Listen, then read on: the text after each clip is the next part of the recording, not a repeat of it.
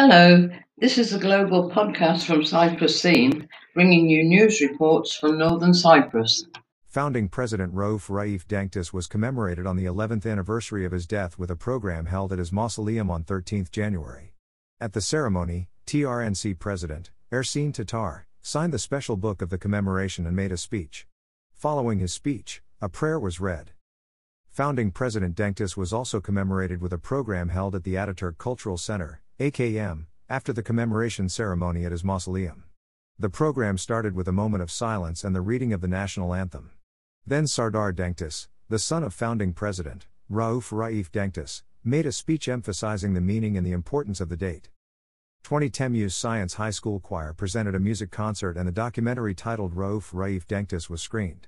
After the program, the exhibition consisting of the panels reflecting the spirit of Rauf Raif Denktaş was visited at the entrance of AKM.